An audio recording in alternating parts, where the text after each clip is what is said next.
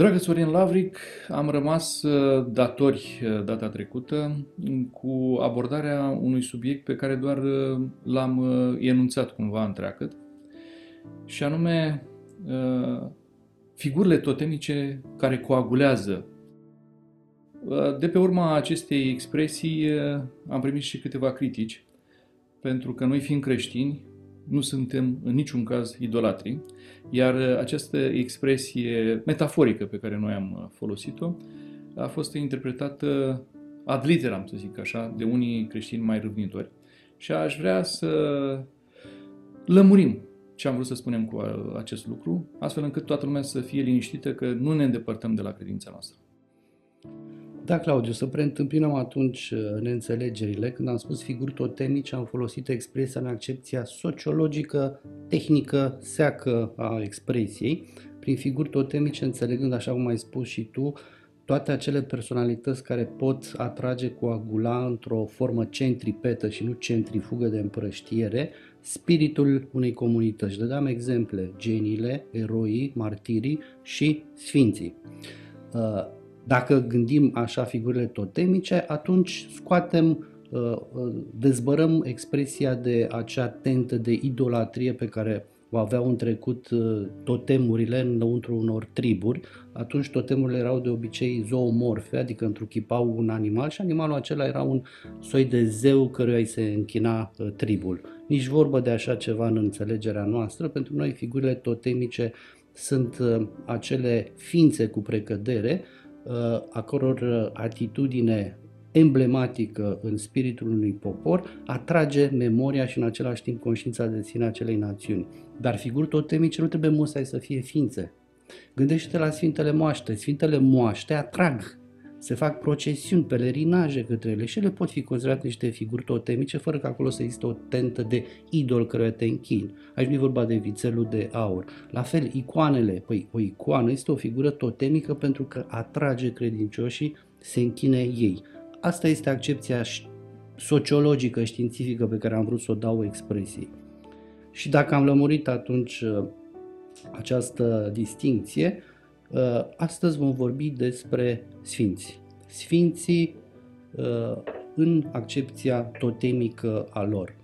Și vreau să te întreb în ce măsură sfinții, fiind figuri totemice cu putere de coagulare, sunt pentru noi niște modele de urmat. Spun asta pentru că aș fi un impostor să spun că am o vocație lăuntrică de sfânt, din potrivă eu trăiesc în lume, uh, îmi cunosc slăbiciunile, îmi cunosc înclinațiile și te întreb în ce măsură pentru noi oameni trăitori în lume, sfinții sunt niște modele. Noi creștinii ar trebui să fim conștienți de faptul că avem cu toții vocația de sfinți. Toți suntem chemați, că asta înseamnă vocație, de fapt. Suntem chemați la sfințenie. Și toți avem uh, darurile necesare pentru a ne sfinți. Întâi de toate, avem suflarea divină. Viața noastră este suflare divină. Sufletul nostru este crâmpei din Dumnezeu. Apoi avem botezul. Botezul pe care noi trebuie să-l lucrăm. Atâta vreme cât lucrăm botezul, avem toate șansele să ne sfințim. Avem toate șansele la mântuire. Mântuirea ce este? Iarăși, foarte pe scurt spun, spunând. Este reîndumnezeirea omului. Reunirea omului cu Dumnezeu. Asta nu se întâmplă aici, se întâmplă în dincolo, după ce ieșim din acest trup trecător. Și uh, cu sufletul curățat putem să ne întoarcem la Tatăl. Asta credem noi creștini. Și atunci, uh, da, sigur, fiecare avem această vocație, nu suntem fiecare conștienți de vocația noastră și nu ne lucrăm această vocație, nu-i dăm curs, nu ieșim în întâmpinare. De ce? Din multe motive. Uh, viața modernă, postmodernă, aș putea spune, uh, lenea spirituală, uh, lipsa de, de atenție la sine. Noi suntem foarte risipiți în afara noastră, nu mai suntem concentrați în înăuntru nostru. De aici și puterile noastre mai slăbite. Noi nu mai avem puterea de a face lucruri obișnuite, tocmai pentru că ne risipim în afară. Suntem atenți la ce spun alții despre noi, la cum suntem văzuți de alții, la ce spunem noi altora și despre alții, la ce se vede că suntem noi, că avem haine moi, cum spunea cineva, adică mai frumoase, mai nu știu, că avem uh, lucruri scumpe pe care le stăpânim, case bogate, mașini somptoase și așa mai departe. Lucruri uh, uh, în cele din urmă, din punct de vedere sufletesc, futile, lucruri de care nu avem nevoie. În, um, de fapt, pentru a ajunge unde avem de ajuns. Pentru că viața asta nu e decât un drum. Ne-am născut cu păcatul primordial, trebuie să ni le spășim și să ne întoarcem la Tatăl. Atât avem de făcut în această viață. Și dacă am fi concentrați pe lucrul ăsta, am face lucruri mari. De aceea, cei pe care noi îi recunoaștem ca sfinți și ei sunt sfinți, reușesc să facă lucruri pe care le considerăm, uh, sau fapte uh, pe care le considerăm miraculoase, supranaturale. Pot fi în mai multe locuri deodată, pot să uh, zboare, pot să învie morți, pot să vindece bolnavi, pot, într-adevăr pot. Cu ajutorul lui Dumnezeu, prin, Dumnezeu prin ei face lucrurile acestea. De ce? Pentru că ei se fac vas al lui Dumnezeu, așa curățați sufletește fiind. Iată că sfinții nu doar că pot fi modele, sunt modele. Noi trebuie să ne uităm ce au făcut ei, să le cunoaștem viața și să facem asemenea lor pentru a fi ca ei. Și vom avea atunci toate puterile. Într-adevăr, cum spune în Cartea Sfântă, vom muta muntele cu o credință cât un bob de muștar. Claudiu, ți-ai avut un obicei de a mă scutura în cursul fiecărui dialog, provocându-mi mici traume. Nu m-am gândit că toți avem vocația de a către sfințenie. Dacă e așa, atunci în mine vocația aceasta e atât de năbușită încât deocamdată nu o simt, ți-o spun cu sinceritate, mereu m-am simțit pe picior de inadecvare vorbind despre sfinți, pentru că aveam senzația că fac teorie despre o stare cu care n-am niciun punct de atingere și în continuare asta simt eu. Uh, da, ai dreptate, dacă nu-ți asumi sfințenia și doar vorbești despre ea, atunci uh, trâncănești, dar vorba ta, dacă avem vocația asta, va trebui să ne o asumăm, rămâne să o facem de acum încolo, să trecem de la teoria noastră cărturărească și sofisticată la asumarea în propria noastră viață. Așa e. Am vorbit despre sfinți în genere. Hai să vorbim despre acei sfinți uh, a căror memorie vrem noi să o întreținem, pentru că fără această memorie, conștiința de sine a românilor este una plăpândă și călâi. Este vorba de sfinții închisorilor. Spomenesc de Sandu Tudor, de Valeriu Gafencu sau Mircea Vulcănescu. Niciunul dintre ei nu este sfânt potrivit criteriilor de canonizare și nu cred că are rost ama să le atingem pe ele, pentru că nu depinde de noi, asta ține de Sfântul Sinod al uh, Bisericii. Uh, ce au în comun aceste nume pe care le-am pomenit, pot să-i pomenesc și pe alții, chiar dacă n-au trecut prin uh, închisori, precum Cleopa sau Paisie sau Justin Pârvu, toți sunt considerați în memoria Părintele colectivă. Chiar propus acum să, să fie, să fie canonizat. Recunoscut ca recunoscut. sfânt, de fapt. Și eu n-aș spune, dacă îmi permit să fac această observație, n-aș spune că ei nu îndeplinesc criteriile de canonizare, ci că încă Sfântul Sinod nu s-a pronunțat asupra lor, nu le-a făcut dosarul de canonizare. Dar cred cu tărie că mulți dintre cei despre care noi vom vorbi astăzi sunt sfinți și nu mai, nu mai așteaptă doar să-i recunoaștem noi. Ei deja, în, într-o bună parte a poporului creștin ortodox, sunt uh, cinstiți ca sfinți. Uh-huh. Și atunci te întreb, ce au ei în comun sau cum, cum le recunoaștem, prin ce semne le recunoaștem uh, acest statut de sfințenie. De pildă, dacă îl punem pe Sandu Tudor lângă Mircea Vulcănescu, dincolo de trecutul lor uh, interbelic, uh, cât se poate de de monden, să ne amintim că a existat o altercație între ei și că la un moment dat Vulcănescu l-a provocat la duel pe Sandu Tudor. Amândoi au murit la Iud, la distanță de 10 ani. Vulcănescu în 1952, Sandu Tudor în 1962, chinuit, torturat, izbit cu capul de pereți. Ce au în comun și cum iradiază ei spre noi? Cum ne atrag ei? Pentru că vine întrebarea asta malițioasă. La ce Dumnezeu Uh, ce rost au sfinții în destinul unei națiuni? Dincolo de ceea ce spuneai tu, că sunt modele și că noi avem vocația sfințeniei noi. Cum ne atrag ei? Ce rost au ei? Rostul sfinților este să mijlocească între noi păcătoși și Tatăl Ceresc. Rostul Sfinților este să arate puterea lui Dumnezeu în lume. Rostul Sfinților este să se roage pentru noi și să uh, îndepărteze sau să amâne să zicem așa, cu un cuvânt mai greu, pedepsa divină, deși Dumnezeu nu pedepsește. Dumnezeu pur și simplu uh, te lasă să te răcești de El, te, te răcești de iubirea Lui și atunci vin toate necazurile peste tine. El nu te pedepsește, nu este un răzbunător. Bun, uh, sfinții, sfinții închisorilor, să ne oprim la ei, că nu o să avem timp destul să dezvoltăm uh, cât se poate de mult uh, subiectul acesta. Sfinții închisorilor sunt uh, icoanele icoanele unei mișcări de rezistență a acestui popor în fața, uh, în fața răului care părea biruitor într-o epocă în România. A fost o bătălie între bine și rău, între uh, comunism și lumea veche românească. Comunismul a vrut să șteargă de pe fața pământului această lume veche românească și a început cu elitele ei, de la elitele țărănești până la elitele academice, și a încercat să impună alte modele draconice, diabolice.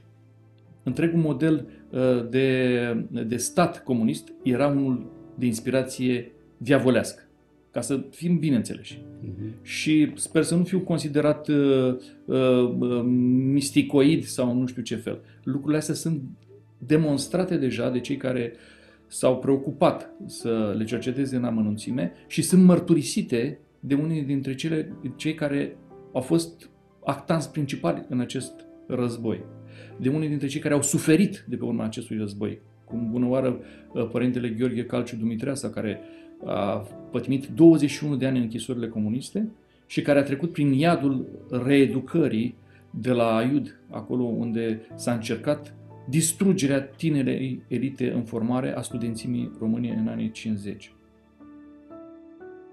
Ce au ei în comun? Ce au uh, Sandu Tudor cu Mircea Vulcănescu, părintele Danil de la Rărău, de fapt? Așa. În primul rând, au um, un înalt grad de cultură.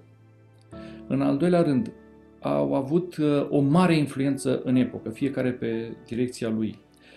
În al treilea rând, au fost eroi ai societății românești înainte de a fi mucenici. Fiecare în dreptul lui, cum am spus. Să nu uităm că Sandu Tudor, după o tinerețe turbulentă, de dandy, și în care a fost un om de stânga, radical de stânga, în răspăr și tot timpul în conflict cu oamenii de dreapta, cum era Mircea Vulcănescu, a cunoscut o metanoia, i s-a schimbat mintea, i s-a întors mintea și sufletul, i s-a întors și sufletul către Dumnezeu și a devenit un om al bisericii până într-acolo încât s-a călugărit. El a fost principalul ferment al mișcării rugului aprins de la Mănăstirea Antim, de aici din București, unde uh, intelectuali creștini de cea mai bună factură au uh, avut o serie de întâlniri prin care încercau să facă o rezistență de pe uh, meterezele culturii române adânci, profunde, serioase și încreștinate la comunism. La rândul lui, uh, Mircea Vulcănescu a fost un intelectual de forță care s-a risipit în multe domenii, dar a și jalonat acele domenii cu știința lui, cu rigoarea lui, cu puterea lui de creație, de la economie până la uh, filozofie. A lăsat o, o carte de uh, gândire economică extraordinară pe care au reeditat-o la un moment dat acum câțiva ani, a reeditat-o o editură, dar nu cred că este cunoscută în păturile largi de români și care ar trebui cunoscută pentru că ea dă soluții și la uh, crizele pe care astăzi le traversăm. Mai mult decât atât, a fost cel care a fondat Asociația Studenților Creștini din România uh, și a încercat să îndrepte tineretul uh-huh. către Dumnezeu, uh-huh.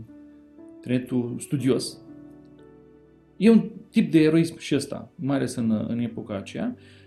Amândoi au murit uh, mucenicește, unul jerfindu-se cu, cu, cu voința lui, Mircea Vulcănescu. Știm bine episodul în care a fost trimis la zarcă în, în timpul iernii la minus 20 de grade, cu geamurile deschise, apă pe jos, într-o celulă de beton, împreună cu un tânăr și după ce s-au învârtit zile în șir ca să nu înghețe, uh, n-au mai putut și pentru că acel tânăr ar fi căzut din picioare, Mircea Vulcănescu s-a așezat, s-a pus pat pentru acel tânăr și acel tânăr a supraviețuit, iar Vulcănescu a murit. Sandu Tudor, părintele Daniel de la Rarâu, uh, la rândul lui, pentru că era un opozant necruțător al regimului și n-a făcut niciun rabat în închisoare de la crezul lui, a fost bătut până a fost omorât la Iud. A fost martirizat. Da? Iată ce au ei în comun. Și iată de ce fiecare poate să ne fie model și în viața de zi cu zi și model de, de sfințenie. Da, da, i-ai evocat foarte sugestiv pe cei doi. Mă gândeam cum aș putea să dau o definiție nouă, proprie, neconvențională sfinților și m-am gândit să fac o analogie cu organismul biologic și am zis, domnule, sfinții sunt centri nervoși ai organismului național. Sfinții sunt cei în jurul cărora se strânge sensibilitatea și ceea ce se numește în medicină cenestezia lăuntrică a unui organism. Fără acest centru n-ar exista coordonare, n-ar exista nimic și totul ar fi o devălmășie, o dezordine. Sfinții sunt cei care atrag, sunt focarele acestea totemice de care vorbeam la început. Și întotdeauna în momentele de cumpănă în destinul unui popor, prezența hotărătoare nu este cea a intelectualilor, nu este cea a politicienilor, ci este a sfinților de care vorbim acum, a eroilor, a martirilor și eventual a celor genii ale căror gânduri străbat uh, veacurile. Asta ar fi definiția pe care am reușit eu să o clocesc. Sunt centri nervoși ai organismului național. Fără ei n-am avea metabolism, n-am avea nervura aceea fără de care conștiința de sine a unui popor uh, uh, se rupe. Dăm voi să fac o divagație filozofică în virtutea deformării mele. Spuneai că și Sandu Tudor și Vulcănescu n-au fost niște sfinți găunoși fără cultură, ci au avut o înaltă cultură. Și în, în teoria asta mistică a sfințenii există două curente. Este curentul lui Grigore Palama, unde apropierea de Dumnezeu și trăirea mistică se face prin suflet, prin inimă, din potrivă trebuie să zgolești mintea de gânduri și există celălalt curent al lui uh, Nicolaus Cabasila care spune nu, erudiția este un, o proptea fără de care nu mă pot apropia de Dumnezeu. Itinerariul meu, al minții mele către Dumnezeu, vorba a cărții lui Bonaventura, trebuie să treacă prin educație și prin cultură. Ei, uh, și Vulcănescu și Sandu Tudor ilustrează curentul de tip Cabasila și nu de tip Grigore Palama. Adică un curent aflat undeva la mijloc între mistica aceasta orientală care mizează totul pe trăire sufletească fără gânduri, fără abstracțiuni și o gândire aproape occidentală semănând foarte mult cu scolastica medievală, unde totul, unde accentul se pune pe gândire silogistică, pe inferențe și pe scheme abstracte. Dăm voie să-ți amintesc că Sfântul Pavel, cel care trece drept doctrinar al bisericii noastre creștine, este din categoria cărturarilor. Era cărturar înainte de a uh, cunoaște, de a cunoaște pe Hristos pe drumul, drumul Damascului și de a se întoarce practic la Dumnezeu cu adevărat și a continuat să fie cărturar. El a dat cele mai bune interpretări ale uh, celor spuse de Hristos în timpul vieții. El a creionat o gândire creștină, de tip creștin, primul. De la el ne revendicăm toți când ne întoarcem și spunem ce vrem să spunem cu asta în calitate de creștini. Și atunci, uh, da, bun, dar nu s-a oprit aici. Și el era un oriental. Era un Așa oriental. Da, da, da. Uh, cred că lucrurile sunt un pic uh, amestecate și fiecare trebuie să aleagă ceea ce îi se potrivește. Dar nu trebuie să exagerezi într-o latură sau alta, adică să nu-ți imaginezi că poți atinge sfințenia doar prin cunoaștere. Uh-huh. cunoașterea de tip uh, livresc, nu de tip uh, uh, duhovnicesc. Pentru că prin cunoașterea de tip duhovnicesc, da, într-adevăr. Și cunoașterea acest de, aceasta de tip duhovnicesc o poți avea și fără să ai cunoaștere de tip livresc. Uh-huh. E drept. Uh-huh. Însă nu strică să citești, să te informezi, să gândești, să vezi alții ce au gândit înaintea ta pe anumite teme, să-ți iei temeiuri pentru ceea ce crezi. Uh-huh. Unii dintre noi avem nevoie de lucrul ăsta mai mult decât alții.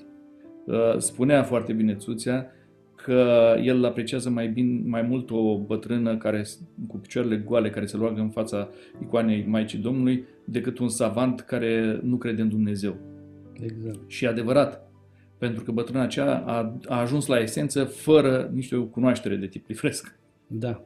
Bătrânica era palamitică fără să știe, iar uh, laureatul Nobel e curentul ca Basilii.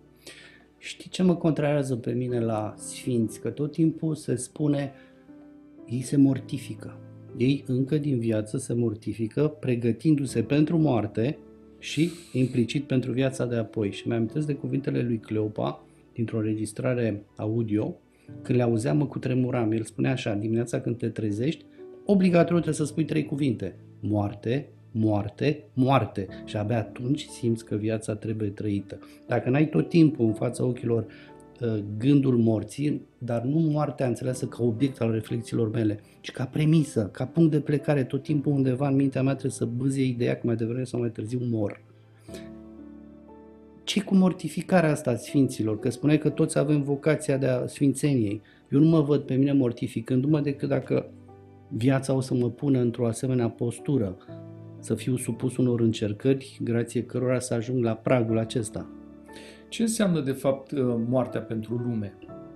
Deci, mortificarea despre care spui a Sfinților este o moarte pentru lume, a uh-huh. moartea ta față de lume. Uh-huh. E, e fapt, de fapt, e o moarte față de patimile lumești. Da, da, corect. Tu refuzi să te mai dedai plăcerilor lumești pentru a căpăta acea strălucire sufletească de natură să te transporte în lumea divină și să te așeze undeva mai aproape de scaunul domnesc, uh, pentru că ești, ești mai curat și ești potrivit acolo. Nu cred că sunt uh, uh, mulți oameni care pot să atingă încă din timpul vieții această sfințenie, dar unii, unii au făcut dovada că au atins-o și unii au făcut dovada și după moarte sau numai după moarte că au atins-o. Și aici aș uh, pomeni două cazuri, unul care mă privește, să spun așa, un episod care, pe care l-am trăit uh, nemijlocit și un altul pe care l-a trăit altcineva și a fost mărturisit. De fapt, mulți alții l-au trăit. Mă refer în primul rând la uh, părintele Justin Pârvu de la Petru Vodă, pe care l-am cunoscut acum 20 și ceva de ani, când mănăstirea era la începuturile ei și am fost acolo cu mai mulți studenți într-o tabără de muncă să ajutăm cu ce puteam noi să ajutăm la construirea mănăstirii. Săpam șanțuri, căream pietre, lemn, nu știam multe lucruri să facem. Noi eram muncitori necalificați.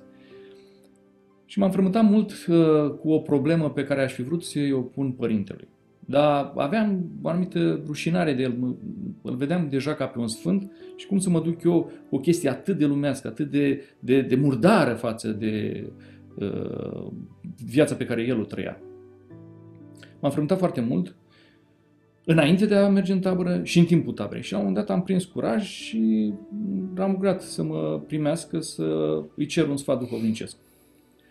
Din momentul în care am intrat în chilie, părintele a început să-mi vorbească despre problema mea, fără ca eu să apuc să-i spun nimic. Să-mi ofere soluții și încurajare și îmbărbătare. Ca și cum n-ar fi vorba despre mine, dar fiind vorba despre mine. Și eu am înțeles atunci că el știa deja cu ce gând am venit. Și că nu se putea asta decât dacă el este sfânt. Atunci am căpătat o evlavie extraordinară care nu m-a părăsit până astăzi. Și un alt episod uh, pe care mi l-a povestit părintele Ciprian Negreanu de la Cluj, părintele studenților de acolo, un părinte extraordinar care este chiar de vârsta mea și cu care am făcut uh, de mult tare un interviu în care mi-a povestit cum s-a convertit la credință, pentru că era un ateu fervent. S-a convertit la, părin- la mormântul părintelui Arsenie Boca de la Prislop. A mers acolo aproape forțat de împrejurări de uh, fratele lui uh, și de uh, niște prieteni. Hai, hai, hai să vezi și tu, hai să vezi și tu. Uh, și a mers și a trăit acolo o emoție atât de puternică pe care a simțit-o că nu-i din lumea aceasta, care l-a schimbat pe loc, l-a făcut să fie credincios și l-a făcut să își dorească să devină preot și acum este unul dintre cei mai buni uh, preoți din România, unul dintre mari noștri duhovnici din generația mai tânără. Dar câți alții n-au trăit miracole la mormântul părintelui Arsenie Boca? Eu am vorbit cu unii dintre cei care au trăit astfel de minune acolo și pe unele le-am consemnat în ziarele pe unde am scris. Iată puterea lui Dumnezeu manifestată prin sfinți și iată de ce eh, spuneam că ei pot să fie modele pentru noi. Ei n-au făcut nimic altceva decât să-și asculte vocația. Da, episodul pe care mi l-a pomenit cu Ciprian Negreanu mi l-a povestit și mie părintele și spunea când a ajuns acolo, el fiind până atunci un sofist din ăsta abstract, ateu, luând în bazjocură tot ce înseamnă credința, când a ajuns acolo a fost așa de copleșit de ce a trăit, încât a auzit o voce lăuntrică în cap spunându-i de ce ai așteptat atâta? De ce ai așteptat atâta? Și în momentul acela s-a schimbat, a avut revelația drumului Damascului. În privința lui Justin Pârvu ai fost un privilegiat și eu am ajuns în fața lui, însă probabil că eram atât de închis eu în mine, atât de opac, încât uh, nu m-a tulburat deloc. Mi s-a părut un părinte, un bătrân obosit, placid și fără iradiere. Dar când vedeam cum stăteau la coadă cu zilele ca să intre la el, atunci mi-am dat seama că de fapt vina era a mine. Aveam solzii peste ochi și nu puteam să, să, să rezonez cu, cu prezența lui. Almiter ce a reușit să facă el și la Paltin și la Petru Vodă este, este uluitor. De ce facem pelerinaje la sfinți? De ce Dumnezeu simte omul normal, românul de rând, se ducă la sfânt, dincolo de ceea ce ai zis tu, că Sfântul este un liant, o treaptă mijlocitoare între noi și Părintele Ceresc. De ce facem pelerinaje? Cu ce ne ajută pe, pe dinăuntru? Ne ajută să ne curățăm. Pelerinajul nu este doar un drum, nu e doar o călătorie. Este un fel de a te pregăti mai bine pentru întâlnirea cu Dumnezeu. Este un moment prielnic pentru a te ruga mai adânc. Este uh, și o ocazie de a îl cinsti pe Sfântul către care mergi. Noi vrem, facem aceste pelerinaje pentru că vrem să ne arătăm dragostea față de Sfinți și dragostea față de Dumnezeu. Vrem și cerem de cele mai multe ori ajutor de la Dumnezeu prin mijlocirea Sfinților. Ne rugăm la Sfânt, roagă-te pentru noi, Sfântule. Și pentru că avem nevoie, noi avem o credință comunitară, noi trebuie să fim împreună. De aceea eu resping uh, mofturile astea intelectualiste care pretind că trebuie să ne trăim credința în, în singurare și în secret, în taină.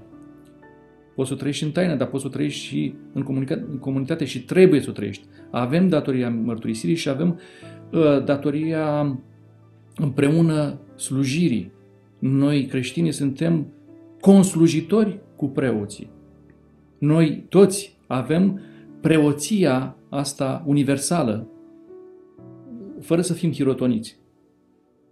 Da? De aceea, dacă e un caz de forță majoră, e un caz grav, poți să botezi un copil. Tu, care n-ai, nu ești preot, îl poți boteza, ai această putere de la Dumnezeu.